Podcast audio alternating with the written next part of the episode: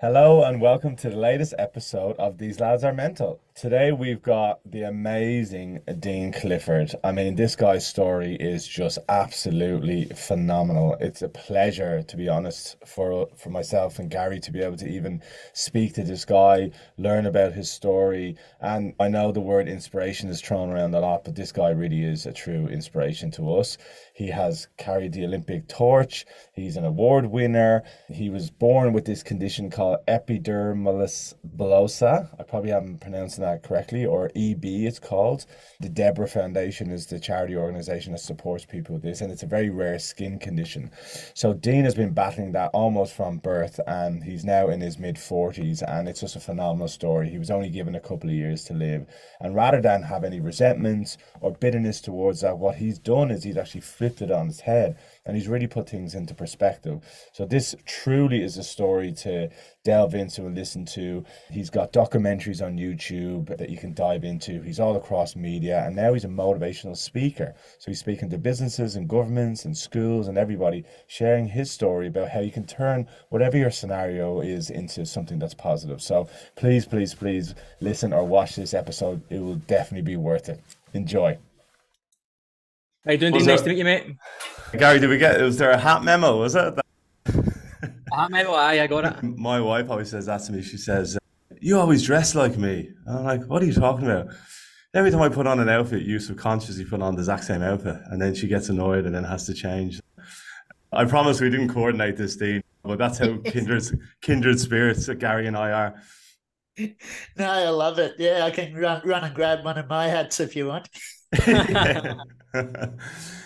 Welcome to These Lads Are Mental. How are you going, Dean? Yeah, going along really good. Thanks. Great. And where are you dialing in from today? I'm in my home, in my office here in Brisbane. Nice, nice. And is that Albany Creek? Is that right? Yeah, it is. Yeah. Aha, uh-huh, aha. Uh-huh. The reason why, Gary, you might laugh at this, uh, there's a footballer we know called Ryan Shaughnessy who we played with down in Sydney. That's how Gary and I know each other unfortunately he came into my life about six or seven years ago. I can't get rid of him. But uh, Ryan moved to, to Brisbane and he was playing. Is there a soccer team, Albany Creek? Am I right? Yeah, there is. Yeah. Yeah, he he was playing for them and he was scoring loads of goals, and he's still here as well. So there you go. There's a yeah, tribute. Right. Are yeah, you, are you a... only only good people live in Albany Creek. are you a sportsman? What's your code? We've got lots to choose from here in Australia, but what's your number one sport? Yeah, definitely rugby league. Mad growing up in the country Queensland was all rugby league, and so yeah, Broncos and Queensland State of Origin team and Australia, my three teams that I follow closely. Yeah, yeah. Brisbane actually had because yeah, it's difficult for me. I've been in New South Wales for the last ten years, but Brisbane had a pretty good year this year. I know they lost in was it three finals, the league, the women's, and what was it? oh, the footy, the uh, AFL. The AFL, yeah, yeah. Yeah, I actually went to the Gabba maybe two games before the final series, and it's an epic stadium there. I presume you've been there. Yeah, I've been there quite a few times. I've even uh, been lucky enough to speak there in the members' lounge area there many years ago. It's an awesome setup they've got in there. Yeah, it's a great stadium. Have you been there, guys? No, I've never been, mate. I've never been to any of the stadiums in Brisbane, actually. No. Yeah, okay. It, it's, I don't know, mate. Is it like 40,000 seater, maybe smaller than that even? Um, yeah, I think it, it's about 40, 42,000 if my memory serves. Yeah. Yeah, but it's one of those stadiums where almost no matter where you are, you, you feel like you're you're pitch side, like, and it's just that lovely oval shape. You know, and it was a gorgeous night the, the day we did it as well. But maybe next year, maybe this year, this is the year for the Brisbane teams to come through. It's it's a pretty good segue. Look, Gary and I have enjoyed getting to know you well in the background, but for anyone that doesn't know you, Dean, do you want to tell us a little bit about yourself? Where would you come from? What do you do? Who is Dean? Yeah, so I was born in a very small country town in uh, Queensland here called Kingaroy, about two and a half hours or so north of Brisbane. And so, uh, very unique story in the fact that after about six or so hours after birth, then I started to develop a few small blisters and wounds on my back and on my legs. And then it took over 12 months before I was properly diagnosed as having one of the worst known versions of uh, epidermolysis bullosa, which is an extremely rare genetic skin condition. It's ex- very rare, and I believe I'm still the first person in the world that has developed it after birth. Most of the, not so much developed it after birth, I was born with it, but the symptoms didn't show up until those about six hours after birth. Normally, just being born this is too traumatic for our, our skin to handle. So we're born without skin on our legs or our body or arms or whatever parts may be worst affected. Yeah, for me to survive those first few hours and then start to develop the blisters as something that has never been heard of before.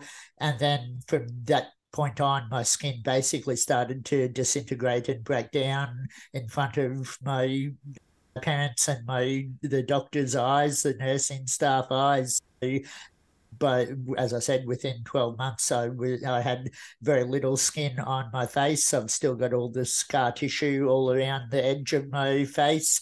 There was no skin on my face. There was very little skin on my back and on my torso, and um, but my arms and legs were still reasonably unaffected. And then, as time progressed, my skin started to break down on my legs and my feet and my arms, and um, just about the rest of my body. So it's been a pretty amazing journey to go properly being diagnosed after uh, 12 months to then being given a life expectancy no more than two to four years. By that stage, the medical world said after that period of time, the pain would be too intense because of how badly my skin was being affected.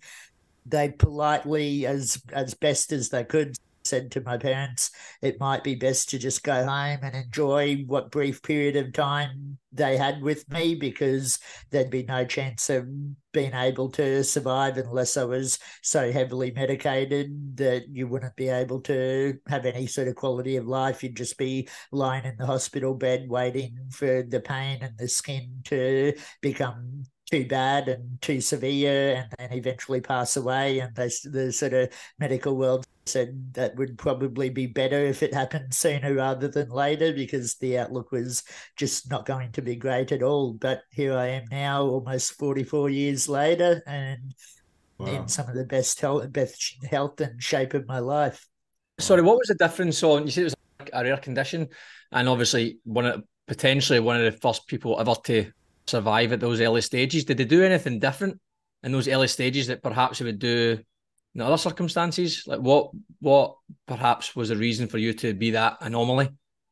I think I'm just too stubborn to give up. Basically, I'm just I've got. If you get to know me, I've got a really once I set my mind to something, I've got a really determined, stubborn streak about me. But um, I think the biggest thing was that still to this day, treatment wise, is very much a case by case and something that has to be done and modified for each individual person.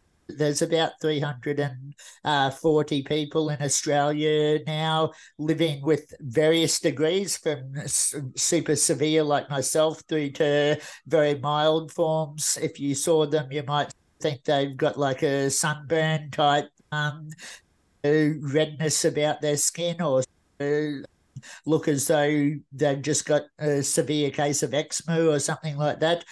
So it's huge degrees in how severe and how fragile their skin is. But I think the biggest thing for me and growing up for those first few years was being adaptable. My parents were super aware at adapting and uh, changing every treatment that was suggested to work out, okay, Dean's skin is super sensitive here, but not so much here. So we can take what might be working for somebody with a severe burn, for instance, but then we'll adapt it and modify that treatment to suit Dean's skin because uh, still to this day, that's the best way that they that people try to treat it is as though it is a severe burn.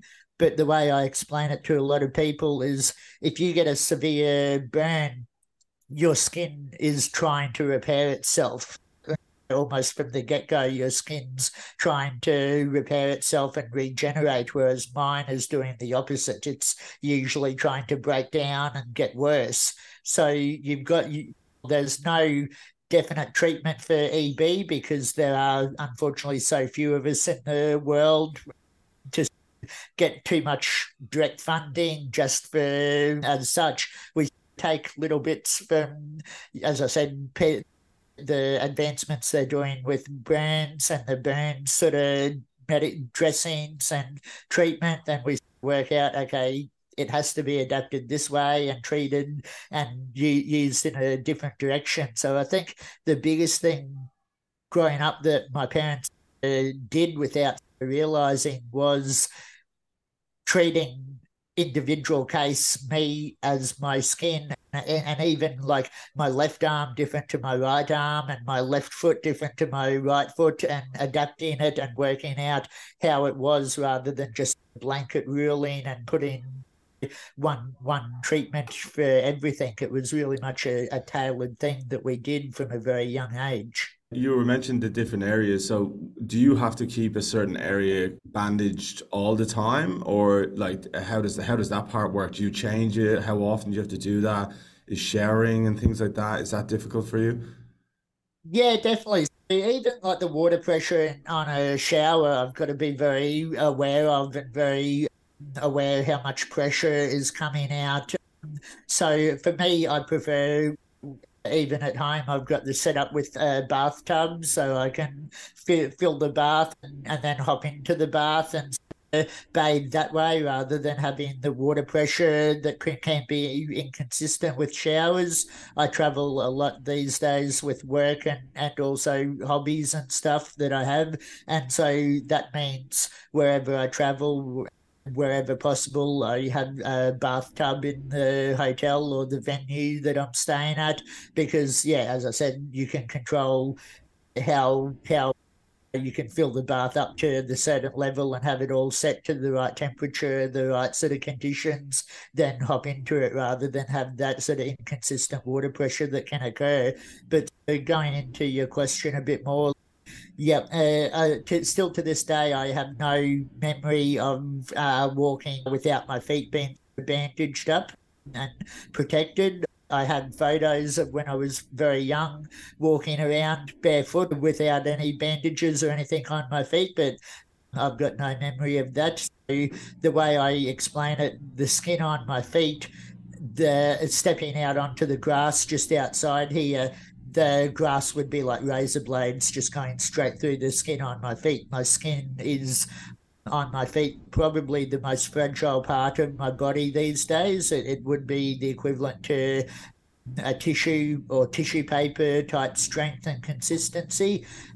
So my feet have to be protected and bandaged up just the right way before I'm able to walk. So that whole process from start to finish is something that I do every single morning. It, it, takes about four to five hours every single morning to assess literally the skin on my little toe through to the skin on the top of my head, working out whether it might just be as simple as using moisturizing creams or using um, medical creams that I use to keep my skin um, soft and, and working, uh, stop it from drying out, then cracking, um, if that makes sense, through to other things where I need it to dry out because it's too moist and too soft then. So you, need to try to work out a way to harden it up a little bit if that again w- without going into too many technical side of things but then through to every day I've got the scalpel and the needles and everything with me, and it's about isolating new wounds that will start to develop just by basically me being alive today. anything from picking up a water bottle to have a drink could cause a tiny bit too much friction today on my hands that was perfectly fine yesterday, but today my skin and my hands will react slightly differently. So you'll need to use the needles or scalpel to cut away the wounds or the blisters because the way my skin works is there's no anchors that hold my skin together. I there's again, we're getting really complicated. The easiest way I explain it is it's almost like a if you see like in the desert when there's rain and how a, a sort of a stream forms you know there'll be a, a, bit of water running and it'll link it'll find the next little bit of water and it'll link up and and spread and create a little stream and create a riverbed with that's sort of how my skin works. If there's a weak area then the little blister that might be just under the surface will just keep moving through the surface because there's no anchors to hold my hold all the.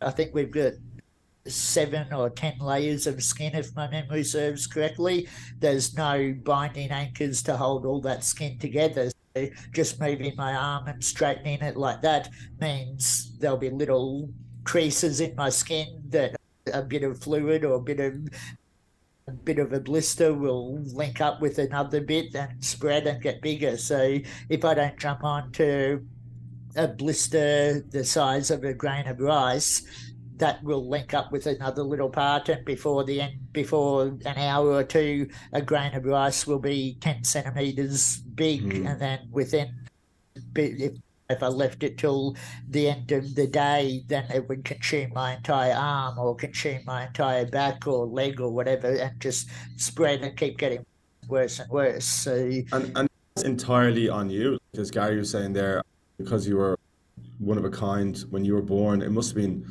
very difficult for everyone to try and see how they could cope on the spot almost if there was no precedent before that, let's say all those learnings would did you find them yourself? Is that just through trial and error over the 40 odd years that you've been able to manage it? And do you solely look after yourself independently or has the hospitals and doctors have they been a good help or have you have to find solutions largely by yourself the the best solutions have been ones that have come largely from myself and my family. I'm really lucky that I've got a great support system now with um, nurses that come to assist me. So this morning to be here and be with you guys this morning, my alarm was set for three thirty this morning. So that allowed me to get through the five hour process. My nurse arrived about a bit after 5.30. So I had the first two hours to assess my skin, bathe, get dressed and get ready for my nurse to arrive.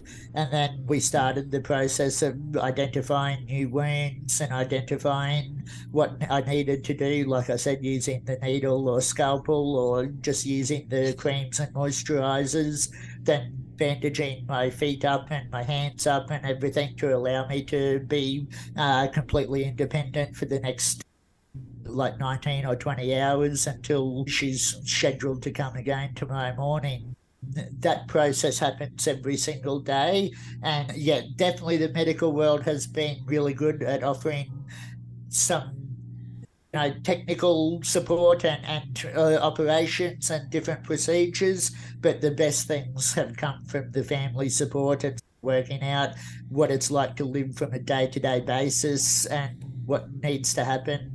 That the medical world, I, I always say, medical people often have the best of intentions, but they still clock off at five and go home and mm. live their normal life, or whatever the case may be. That when you live with it 24 hours a day, it's completely different to it being a job that you're trying to help. Uh, so you learn to be the best at your skin and the best at your body and adapting and working out what you need to do in order to have the best quality of life, basically. One thing that's to me that was the four or five hour routine in the morning. So that's so let's say you sleep seven, eight hours.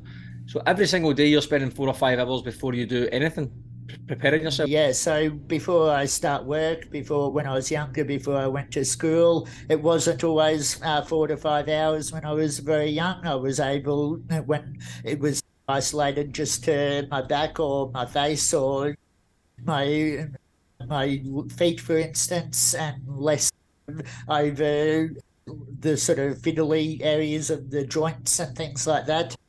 We had a bit of a routine, my family and I, where you could get through it quicker, but it still was about three to four hours um, before I went to school, before I did anything at all. And as I said, these days it's that four to five hours now. You must have been up early for school, five o'clock, four o'clock. Yeah, like it never really.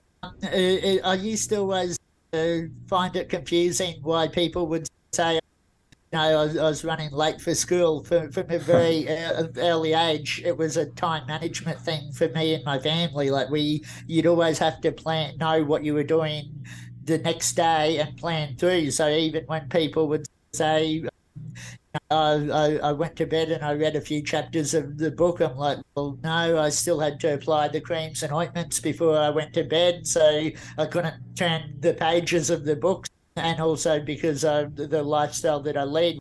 When I go to bed, I'm mentally and physically I'm pretty exhausted, so I just go to sleep straight away. And then you've got that, as I said, three hours growing up to do that med- medical stuff in the morning. So it was, what do you mean you're running around playing before school, or you're you're running you're late for school because you were you slept in? It was always a, a military style planning in advance for me. I was going to say, you're not going to like me. I lived, I'd say, 300 meters from my school, and without fail, I was late every day. And I used to have to, I had my friend Shisha used to hate me. She was like, Oh, Sullivan, how are you late every fucking day?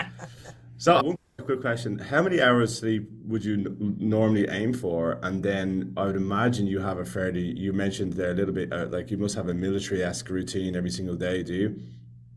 Yeah, definitely. It's um, on a. I usually try to turn the light off around nine thirty um, at night. On a normal day, my alarm set for around 4.30, 5, 4.30ish, uh, 4 a.m., something like that. I figure I'm trying to get about six to seven hours every night. And then uh, because still to this day, I've chosen the path of uh, taking as little medication as possible from a pain management perspective. So that means mentally I'll get a bit more fatigued because I'm uh, controlling yeah. the pain mentally and living living my life. After uh, after lunch at one o'clock, I might have a forty-five minute uh, nap or relaxation or something along those lines. So I'll probably get in about um, maybe an an hour and a half through the day of zoning out completely, relaxation, or just uh, chilling out in front of the t- TV, mindless, uh, not thinking, mm. and just uh, um, having uh, what I class as mentally unwinding times, uh, so to speak. So that's my normal process is aiming for around that six to seven hours and then an hour to hour and a half through the course of the day at different stages. Yeah. That, that's all obviously new territory for Neil and I. That's a diff- incredible. And one thing I'd probably lead on to then is you're born with this, obviously living with it now, but in between, especially childhood and going to school, how was that for you? Was I'm not going to say was it different? Of course it was, but how did other school kids react, or how did you compete things like PE or sitting classrooms, etc.? How was that for you? Yeah, it's it's both a really good thing and also a really bad thing. Um, if you, the more you get to know me, the as you we've spoken about before, I'm a big sports fan, so I naturally gravitate towards sport of any nature, whether it's even just watching it on TV or sort of interacting. So growing up I think the one of the real advantages I had was living in a really small country town. Um, meant that a lot of the people got to know me really well at the start of every school year. I'd uh, explain. I'd uh, be asked up on stage just explain what was happening to my skin and to me to the new students so people were not too concerned about me because you'd come to Brisbane here where I live now, or you'd even go to family events where people weren't friends of friends of family or friends of friends. And kids my own age would literally be terrified of me. You know, they'd they'd go running screaming at the scary person or scary monster when, when I had literally had no skin on my face and I, I, I admit it I looked pretty I looked very different. That was always it was always something that I, I as I got older you started to become a little bit more aware of then growing up you uh, i was always going 100 mile an hour and not really that worried but as you got a little bit older you started to realize people were even adults at times were a bit scared and a bit unsure. Um, it was always challenging I, I feel as as i said once once I got a bit older and started to really see how different my skin was and how much I uh, could not keep up with, know, on when I people were in PE or in, uh, during, uh, during the lunchtime period, everyone would be outside playing sport or doing activities, and there was quite obvious disconnect that I couldn't. I was able to stay in the classroom a lot because I had to be very aware of even being outside, you know, being aware of all my surroundings to make sure a football didn't hit me. I, I, I've, so naturally, I've always had really good reflexes, and so I've always been able to. If I was standing out watching somebody and a tennis ball came my way, I could always just grab it out of thin air before it hit me. But obviously, if you're in a, a school sports yard where there's different sports happening, you know, little groups here and there kicking the ball around or doing something. You can't keep, aware of every single person running near you or, or ball coming your way. So I was lucky that I was able to stay um, in the classroom and had a protected area that I could go to. The school was really accommodating from that perspective. But it also mentally started to take a toll because you became very aware of what you could do and what you couldn't do and how much your differences were. And for somebody, like I said, as sporty and as naturally focused on sport as me, that became really frustrating to see how limiting my body was and how disabling at times my body was to stop me from doing the things that I wanted to do. Must have been pretty, pretty good at dodgeball, mate yeah. yeah, exactly. Like I said, I can just about catch anything from a mile away. I'm, I'm an expert at risk assessment. When you enter into a room, I'm like, oh, yeah, there's a there's a small step over there that you probably didn't pick up on, or there's you know this yeah. person uh, acting like he might have had too much to drink, and you know coming around this way that you have got to be aware of, or whatever the situation. Is, you must become like hyper aware of. Again, you've hmm. already mentioned your military style lifestyle. I was thinking you must have like a sixth sense, right? Yeah, I think the the survival instinct that you develop and knowing. I think one of the biggest things is knowing what you're capable of doing. So that's the you become, like you said, hyper aware of your surroundings and your, you know, what, what how how your skin is, even on a daily basis to be like, okay, uh, whereas yesterday I might have just grabbed know, this out of with my left hand. Okay, it's not feeling that great today, so somebody's coming my way. I'll I'll block them with the right, or I'll step out of the the way, and yeah, you become very self survival instinct. It becomes very hyper aware for sure. One of the questions we normally ask this question at the beginning, um, which is, what does mental health mean to you? But one of our other questions was what kind of toll did all this take on you? And as you were saying, it it was almost from birth, right? Whereas often when we ask people that question, if they've got a mental health condition, they might have only hit adulthood before they realize what's going on. Yeah, Whereas sure. you you didn't have that roadway in terms of before you got it. You had it literally from the moment you were born almost. So what was that like? Did you realize the toll at that time, or did you just think this is just normality? Or did you feel like it did affect you in some way? Yeah, I think it's again. I'm lucky in the sense that to me this is just normal life. I think uh, I do a lot with people struggling with different illnesses or conditions or mental health situations, and I think it's a lot harder to at times to come to terms with after you've lived for however long and whether illness or something and uh, as an adult you've got that memory of what it was like growing up and and as i said living uh, the quote unquote sort of normal lifestyle whereas for me it's always been like this. So i'm i'm lucky in that sense. I feel that these days i class myself as very independent and very very confident in my own skin and aware of my own limitations because I've had it from day one and I've seen what the absolute worst was when I've been bedridden, unable to move, unable to do everyday things.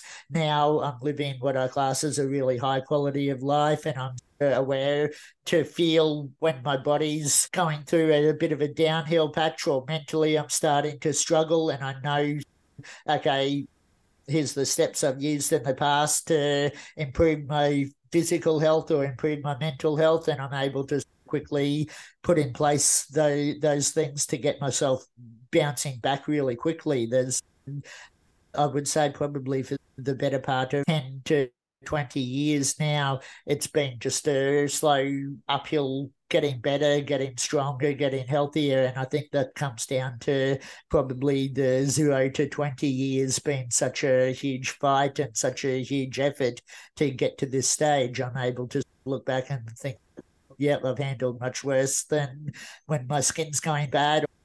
Or mentally, I've handled much worse when it's felt like I've had the entire society or the entire southern hemisphere against me at times you're like, okay, I can handle one or two people not being supportive of what I'm doing these days, and you're able to uh, mentally bounce bounce back really quickly because you you've been through some real really difficult times in the past. What is it? Sorry, you said you you felt like you had the southern hemisphere against you. Have you had some negativity towards anything you've done?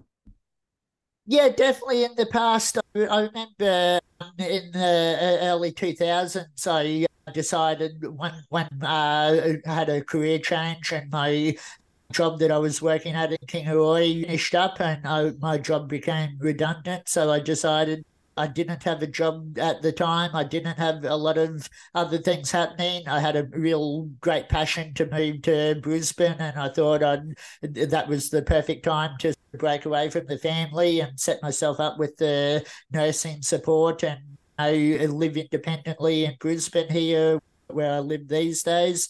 And so I moved to Brisbane. It was 2001, it was. And it was just one of the worst experiences of my life because I was again faced with all that negativity of growing up and literally people being scared of me when I tried to go for a job. People didn't take a even take a look at my resume. They just saw me and okay, no, job's been filled, or people were quite abrupt and saying no, you wouldn't fit in this job. I remember even going for one job where the excuse was given that they said, "Oh, look, we noticed one of your hobbies and interests was rugby league, and a, lot of our staff and co-workers follow the Brisbane Lions, so they follow AFL. You wouldn't have anything to talk about in the morning tea and lunch, different oh breaks, God. so you wouldn't fit the job." So obvious that I was qualified for the position. I knew knew the job like it was the back of my hands, but there was just so many stupid roadblocks that people were putting up. And it felt like i said it, it felt like the all the entire world at times was against me. Whenever i tried to do one thing i was met with 10 or 20 brick walls that you'd have to try to break through. And um, back then in the early 2000s, there wasn't the NDIS set up now that there is today. There wasn't the support structure now to live independently with a um, disability to be able to get the support you need to live in your own home. It was you can live at home with your parents for the rest of your life, or you can move into an aged care, care nursing home and just sort of live under that sort of aged care mental health system where you wouldn't have any real freedom anyway. And those was the only real two options available if you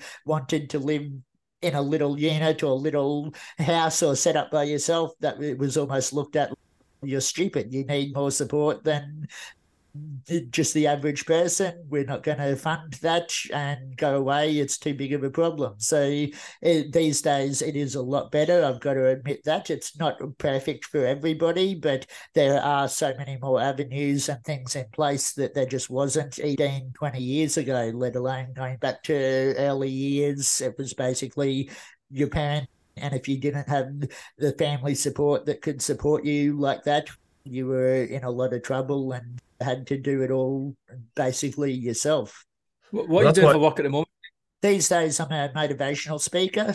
My main job now is sharing my story, both on smaller stages and then on large platforms to businesses and corporations. I've just the uh, last two years, or uh, yeah, basically 2000, yeah, 2020. So last three years now, just focus solely on motivational speaking now and traveling all around to share my story, which is something that I absolutely love that I've been doing sort of part time for 20 odd years now. Oh, quality, mate. That's good. I see. I seen in a video that you were working with Toyota, uh, Toyota before that. Is that right? Yeah, I was yeah. working with Toyota for just over 15 years, both oh, nice. on a nas- national level and also with a car dealership in southeast Queensland here, working in, in behind the scenes in the marketing and business development stuff. For, yeah, which was great fun. Yeah, good mate. Amazing. Yeah. Look, dare I say that you use the word inspiration because we, we have used that on a podcast before with Alex, uh, who was a comedian, and um, she nearly bit her hand off because she said it's that uh, inspiration porn. inspiration porn. but it's, it's, the other word, maybe the other way of thinking of it is, I kept thinking of perspective when I was listening to your story and I was watching your documentaries, and you really are an amazing inspiration around the, the, the whole thought of perspective, right? As you were saying, people get out of bed late or they complain about the smallest things, and the amount of effort that you go to get through every day, and you got to do it all again. And rather than be bitter or have resentment about that, what you've been able to do is actually completely flip it on its head. And not only have you done that, but you then actually used that to form how you're making a living in this world. And you're then also passing that back onto the community and society. So I know you're probably very proud already, but you should be really proud because there's very few people in this world that have been able to come full circle on what they do. Most people don't like their jobs, they hate their jobs, they do all this where yeah. you're you're almost living the dream in that sense. So it's a credit to you for that and we just want to say well done and I'm sure uh, you inspire a lot of people. I know we definitely felt inspired uh, listening and even having you here today. So yeah, well done. And also when I saw this as well, I was like, you've said earlier on that you compared your skin to tissue paper, yet you're a bloody weightlifter. I'm like, how how do you manage that? Yeah, the more you look into my life, the more it doesn't make sense at times. um, the, I was hanging out with a really good friend of mine who used to play uh, professional rugby league and uh, rugby union back in the days. He's retired now, but we were hanging out, and he just kept saying, it's such a pity the mental focus and the mental strength I had to go through the operations and the different daily procedures that we talked about. He said, it's such a pity we couldn't try and harness that into some sporting thing. And I, and I said, yeah, there's everything I've tried, my skin doesn't allow me to do very well. I could play table tennis pretty well, just holding the bat and standing for short periods of time and I could do very little short bursts of energy and he and we were talking and he said it's a pity there wasn't any way you could do like push-ups. And I said who knows if I had enough pillows or I tried it on a bed or something maybe I could. So that first day we got together and we just tried in his lounge room using pillows and cushions to support my hands and it turned out I could do 50 push ups in one go. And he'd stand there and he'd be like, How on earth can you do that? And so the different things we learnt as growing up, because we're my family, we never had the best of anything. Like we did we were fine. Don't get me wrong, but we um, just had a basic wheelchair that I'd get pushed around in um, from time to time when my feet and my legs were really bad. And so when I when we're in a shopping centre and I, I wanted to get somewhere, I'd have to push myself around in the wheelchair. So the the old fashioned wheelchairs that were quite heavy, you'd push around in. Then we worked out, you know, talking to my, my family, my parents would say, when you were very young, we couldn't ever pick you up as a baby or as a kid because the skin it was too difficult to you know touch and pick pick me up as a child. So my parents said we'd lean over a bit and sort of lean forward and I'd just climb up onto their back like like a koala, you know, getting a hmm. piggyback almost kind of thing. And I'd just hold myself on their shoulders with my arms or um, pull myself up onto their back and just support myself naturally with my arms. So they said there was always this sort of underlying element of strength, but my skin was too fragile, as we said, to do anything. And then, as we said, hanging out with Brad, all of a sudden I, we worked out that really short bursts of energy I could do using pillows and cushions to support my hands or support my feet. And then a couple of days later, he just said, We're here. In, it was at the Broncos gym set up in Brisbane here. And he sort of said, We're here at the Broncos gym. He said, Look, there's no one around. He made sure everyone cleared the room and he said, if you want to try, he said, uh, no, I'm not going to let any weight fall on a safe environment that I had mm. risk assessed a hundred times before. And he said, so if you want to have a go, nothing's going to get near you and damage you. We could see what you can do. And so that first day in the gym with Brad's assistance, I lifted my body weight on the bench press and we sat down and worked out that again, my skin is super fragile. But the biggest problem with my skin is, for instance, grabbing hold of the water bottle and holding it and twisting it to open the lid. Or, I, yeah, exactly. The, even a, a milk uh, carton, a two liter bottle of milk, it's the slight little edge, serrated edges that you use to grip that that movement is just too difficult for my skin. There's um, no anchors that hold my skin together, like we said earlier. But in the gym, using the rubber bands and the resistance, you've just got the rubber bands there that you're pushing and out and against yourself. You're not really gripping and twisting, using dumbbells and things like that free the old fashioned free weights that a lot of people stay away from, but there's still a reason why the professional athletes the, at the Brisbane Broncos still to this day use the old fashioned free weights. They don't mm. use the modern too much of the modern uh, equipment. It's still very much the old fashioned weights because that you can isolate just the exact area that you're wanting to use and you can there's very little extended things that can go wrong with just the old fashioned weights. And so doing that type of thing, just really short, sharp bursts of energy, light lightweight, then slowly increasing it little by little, allowed me to still to this day be one of the strongest in the world, um, whether you're physically disabled or able bodied from a purely based on a kilo to kilo basis, I'm up there as one of the strongest in the world to be able to bench press well over double my body weight. You have to be because 50 press ups from zero, let's say from not doing it ever before, is huge. I've could do 50 press ups if I was working on it for months and months on end, or even chest pressing. I'm 85 kilos to chest press yeah. 85 kilos, I'm I have to be fit. To, like 85 like, kilos. Are you kidding me? 85 kilos. I'd, yeah, I'd have to be bulking up a lot to do that. Like I do 60, 70 kilos. I do three sets. And I'm I'm pretty cooked. So as you were saying, you have to have that inherent strength in you to be able to do that. And I think I read somewhere. I don't. know, Maybe you could correct me wrong.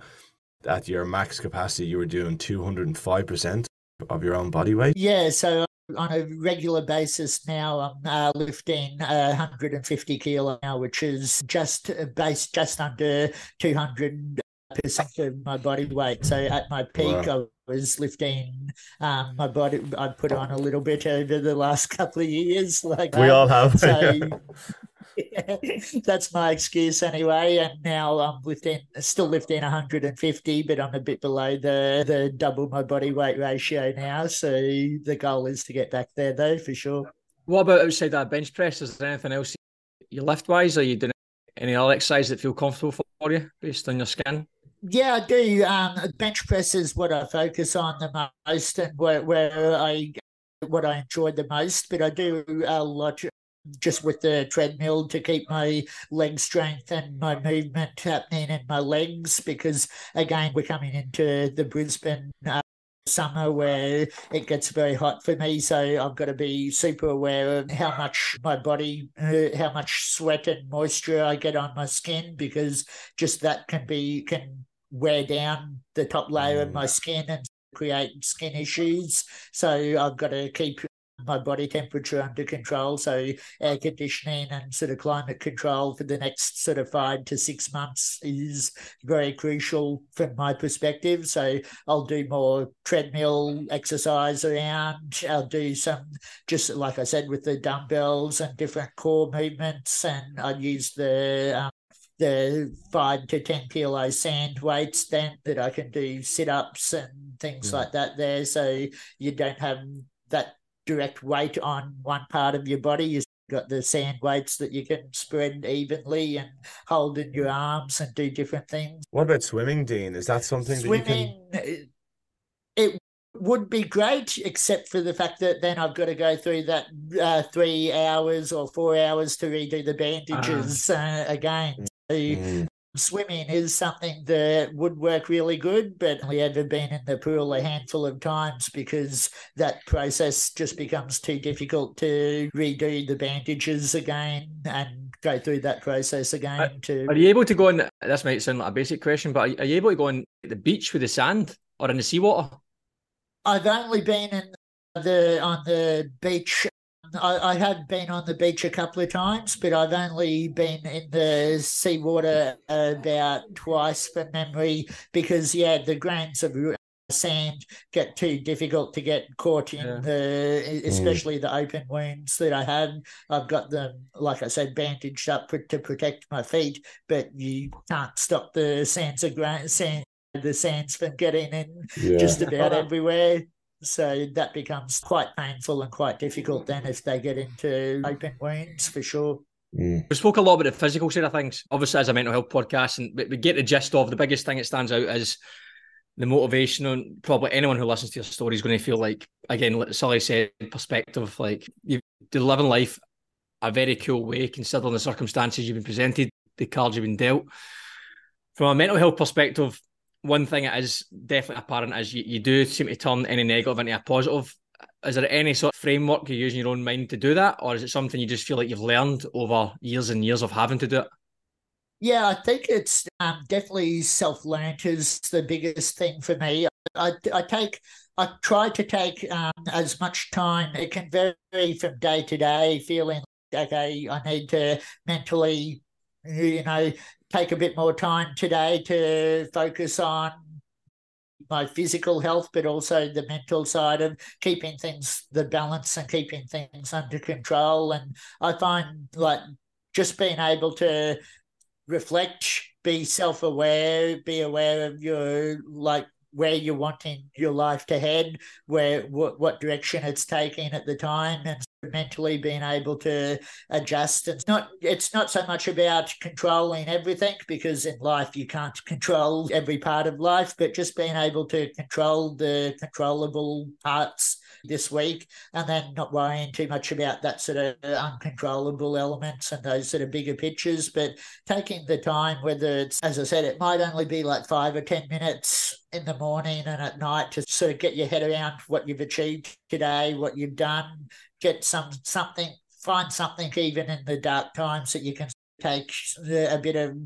I survived. I'm here to survive to see the next day. Take something that you can draw a little bit of inspiration from, or a little bit of I, I didn't think I'd be able, my, my skin wasn't feeling great, but I was still able to go into the gym and took took the weight down to half what I thought, but I was still able to get that endorphins and get that feeling of achievement rather than just sitting back and letting the day slip by, or might just be um, kept up with all my email correspondence at any given time. I'll I'll get if one of my YouTube clips has gone around my birthday, for instance, a couple of the companies replay some of my past stories, and I might get know a hundred or more emails come through over the course of a day or so, and just been like, okay, I've actually responded to as many as I can today, and I've achieved something and getting back to those people and or I've ticked off I've, I've completed that checklist and I've done something having that sort of mental ability to not get overawed by the bigger by situations I think being able to keep calm keep uh, self balanced and self aware of what direction your life is heading in. I think those are some of the biggest keys that I've learned. The key, I think, the key thing there, a message we've heard a lot is just focus on what you can control a lot of things you just can't control. So why waste the mental yeah, energy exactly. on things you can't control? So yeah, that's a common theme from a lot of the guests we get. I think that is a good principle. Easier said than done, of course, but it's a solid principle to to go. I think that's where most most of our stress comes from, or worries, mental health comes from. Things and we I actually think it's all, I think it's also about being aware of of your environment, like we were saying earlier, from a health and skin perspective, but then also from a mental health side of things and being like, you know, I'm, I'm watching a bit too much of the bad stuff that's happening in the world. Let's click it over to a comedy and just have a laugh yeah. for a little bit. And, you know, you can become too aware of the dramas that's happening in the world at times, you know, whether it's social media or whether it's the mainstream news or whatever the case may be, that that can become too much. And I think being self aware and both in yourself and in your situation, just to be like, you know what? Yes, it's good to be aware uh, of current events and current news, but it's time to turn off and just have mm. have a laugh at something or go into the gym and just live life. You can't worry about every every world event and every situation that is like we were saying is completely out of your control most of the time. Yeah, mm. hundred percent, mate. What you have shown is unbelievable resilience, as Gary mentioned, in terms of on one hand, yeah, the cards you've been dealt, but then what I love about your story as well is how again the, how you flip the narrative, and and I've been delving into this a lot as well, even outside of um, researching yourself about even all of us being on this earth right now, no matter what our condition is, we are a miracle. We're one in a. The, the statistics are just crazy to think that we were the ones that made it this far. And then even in your scenario with your condition, those statistics would even be greater for you and you've survived it and you've come through it. When you think about it in that sense, and it's the same with stress, as Gary was saying, when you have that top down view of, our, of all our situation, we're just blips in a town, in a country, on planet Earth, in the galaxy. It, it can alleviate some of the stresses that you're going through on a daily basis, that there's bigger things at play. And I think that certainly resonates with me when I think of your story of how you've been able to do that and, and, and, and how it's been a positive because look at what you're doing with your life right now and, and giving so much back to others to learn. And um, I'm sure everyone that's listened to the episode today will learn a lot even from your own story. And that's a nice little segue into probably the, the last little section which is around media and TV you've won awards you've carried Olympic torches before, you've been on radio, you've written articles, you've obviously used media very well over the last, and I even look at your website, it was there's archives dating back to you know 2015 and 16 so this is not a new thing you've been yeah. doing this for some time. What's next for dean? Where does the media play a role in this? Where do you think this can grow on to something even bigger or is global domination or do you want to get your story out all across the world? Like what's the big plans for you going forward yeah, just recently there's been talk of a uh, book and different sort of avenues along those lines, which is um, something that I never thought would happen. It's I, am as we were saying, I'm very aware that my story is unique, and yep, it's something that a lot of people draw a lot of inspiration. And I make a living out of being a motivational speaker these days. But growing up, I never thought there was anything special about the way I lived my life. It was just my life that, like I said, from day one, had to get up and do the medical stuff. If I wanted to get out and play with my sister or my cousins or my relatives, you had to do the hard yards before you could have the fun times, and it was just normal. So it, it wasn't until I, I got older and I'm yeah, I guess my outlook and my take on things is pretty unique. A lot of people, like we are saying, get uh, dragged down by what is insignificant in a lot of situations, but it's significant to those people that are dealing with it at the time. So being able to share my story and being able to actually connect with people is something that I really love doing.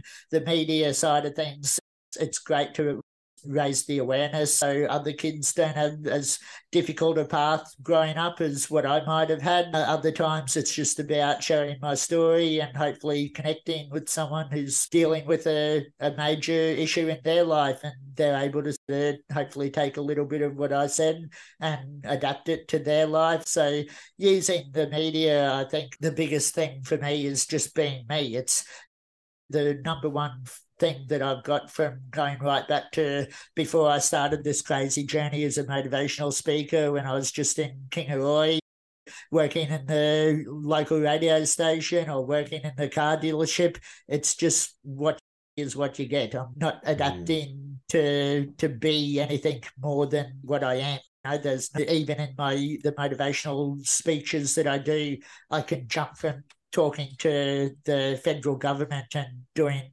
lectures with the government and meeting with big, big decision makers. A day later, I'm talking at a drug and alcohol rehab clinic, and the next day, I'm talking at a primary school that are learning about disabilities. And the story it's different because it's catered to every age group and every demographic. So I'm not talking.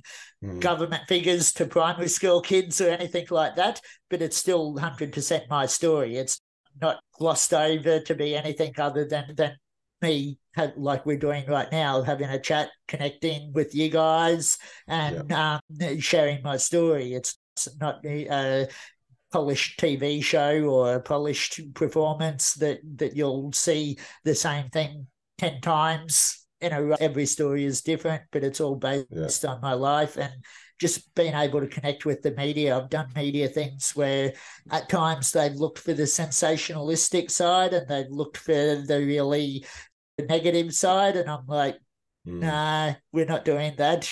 We're turning it to be a true Real. story. Yeah, and yeah. yeah just me. And you know, they've been affected by that at times because they've looked for the sensationalistic headlines and the yeah. and I'm like, nah, go close the door on that. And, and I have done an entire interview, done some of the pre stuff, then they've come back in wanting to ask a few more questions, and they've scrapped the whole thing. And, oh, wow.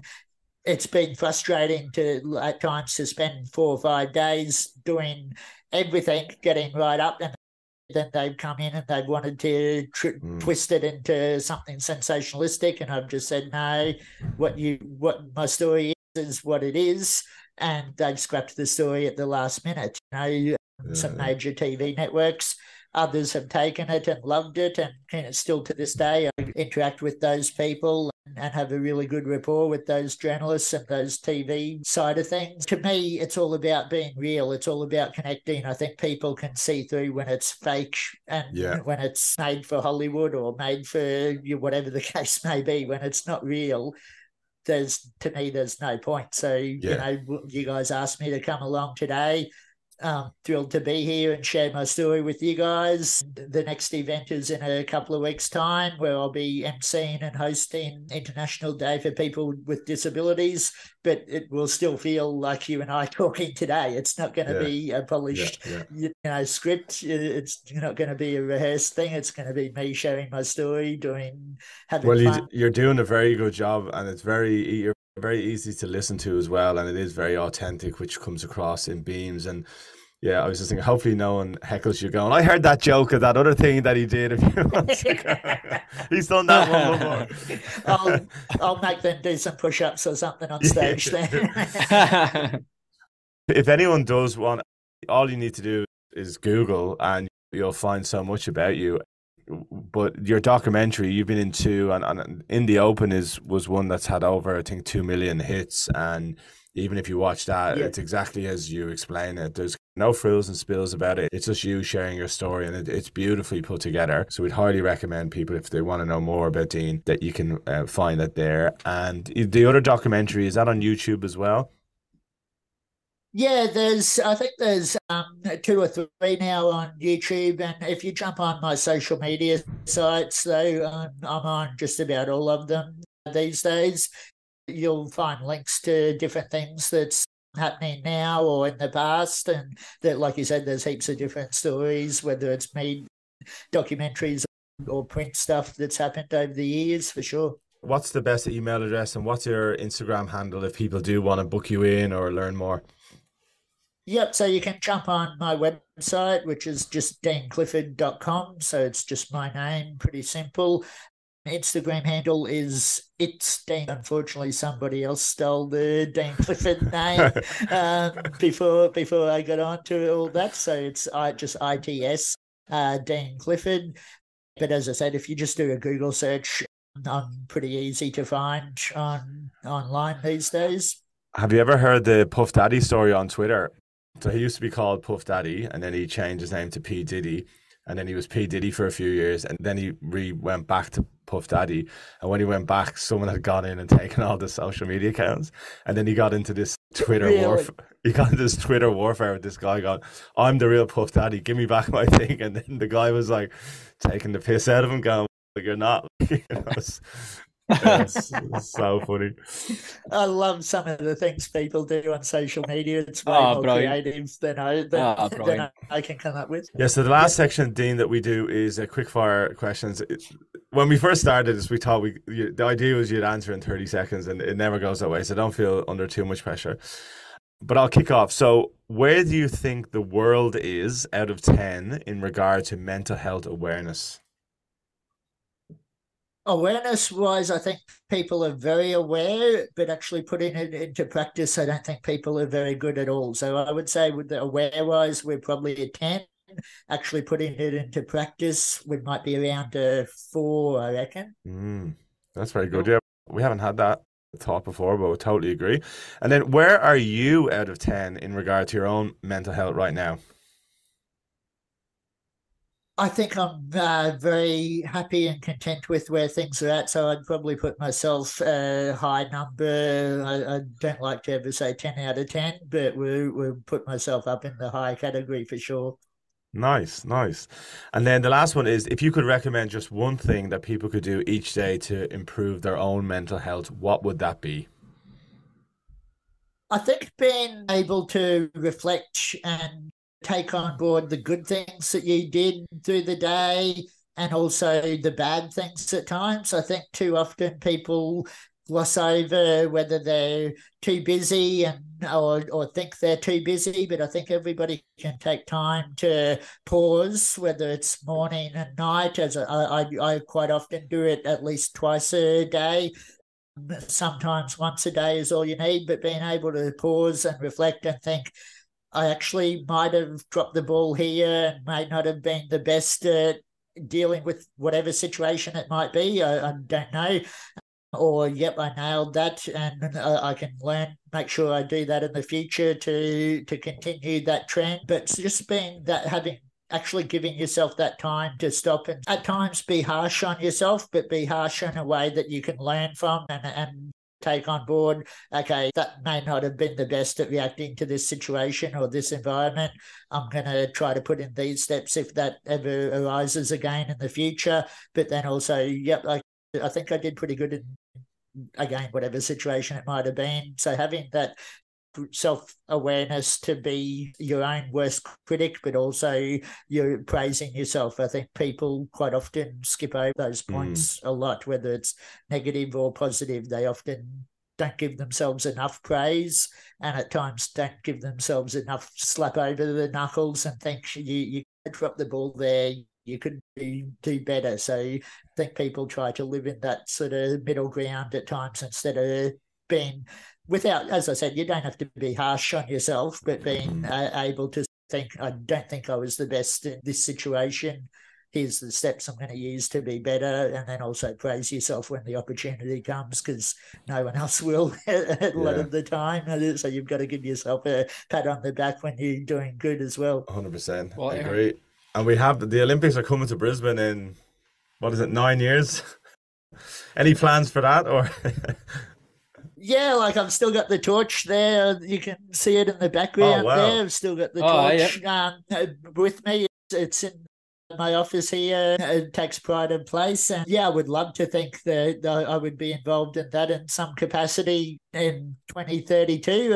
It's it, it was a huge achievement for me to be able to get out of the wheelchair. It, was one of the catalysts for how I started to get uh, in physically fit and get strong enough to be able to walk. Was having that Olympic torch time frame set in stone of when I was when I found out I was one of the ones selected to walk with the torch. And yeah, the, I love, as I said earlier, love any sport. And if I'm not involved in the Olympics in some capacity, I'll definitely be attending as many things as I can when it comes to Brisbane for sure. Yeah, Good, mate. cannot, Quality. ca- cannot wait, cannot wait for. I, I've only been in Brisbane a couple of months, but my wife's from Brisbane, so I've been here for many times. And uh, when people say, "What's Brisbane like?" the first thing you say, "Ah, the Olympics are coming." But in nine years, that's ages, ages away. But everyone keeps saying it Olympics will is- be here in no time, though. Yeah, it will be here in no time. But there's a lot. I have been loving Brisbane. There's a lot going on here, even outside of the Olympics. It's a pretty cool place to be. So we appreciate you getting up extra early this morning. I thought I got up early at about five with my kid, but yeah, three three thirty. That's uh, that's doing well. So credit to you, and we really appreciate your time, mate. No worries. It's been great fun chatting to you both. Yeah, thanks Yeah. to you, mate. Top man. Have a great weekend, Dean. All right, see you soon. Bye bye bye. See you. See you later, mate. Thank you.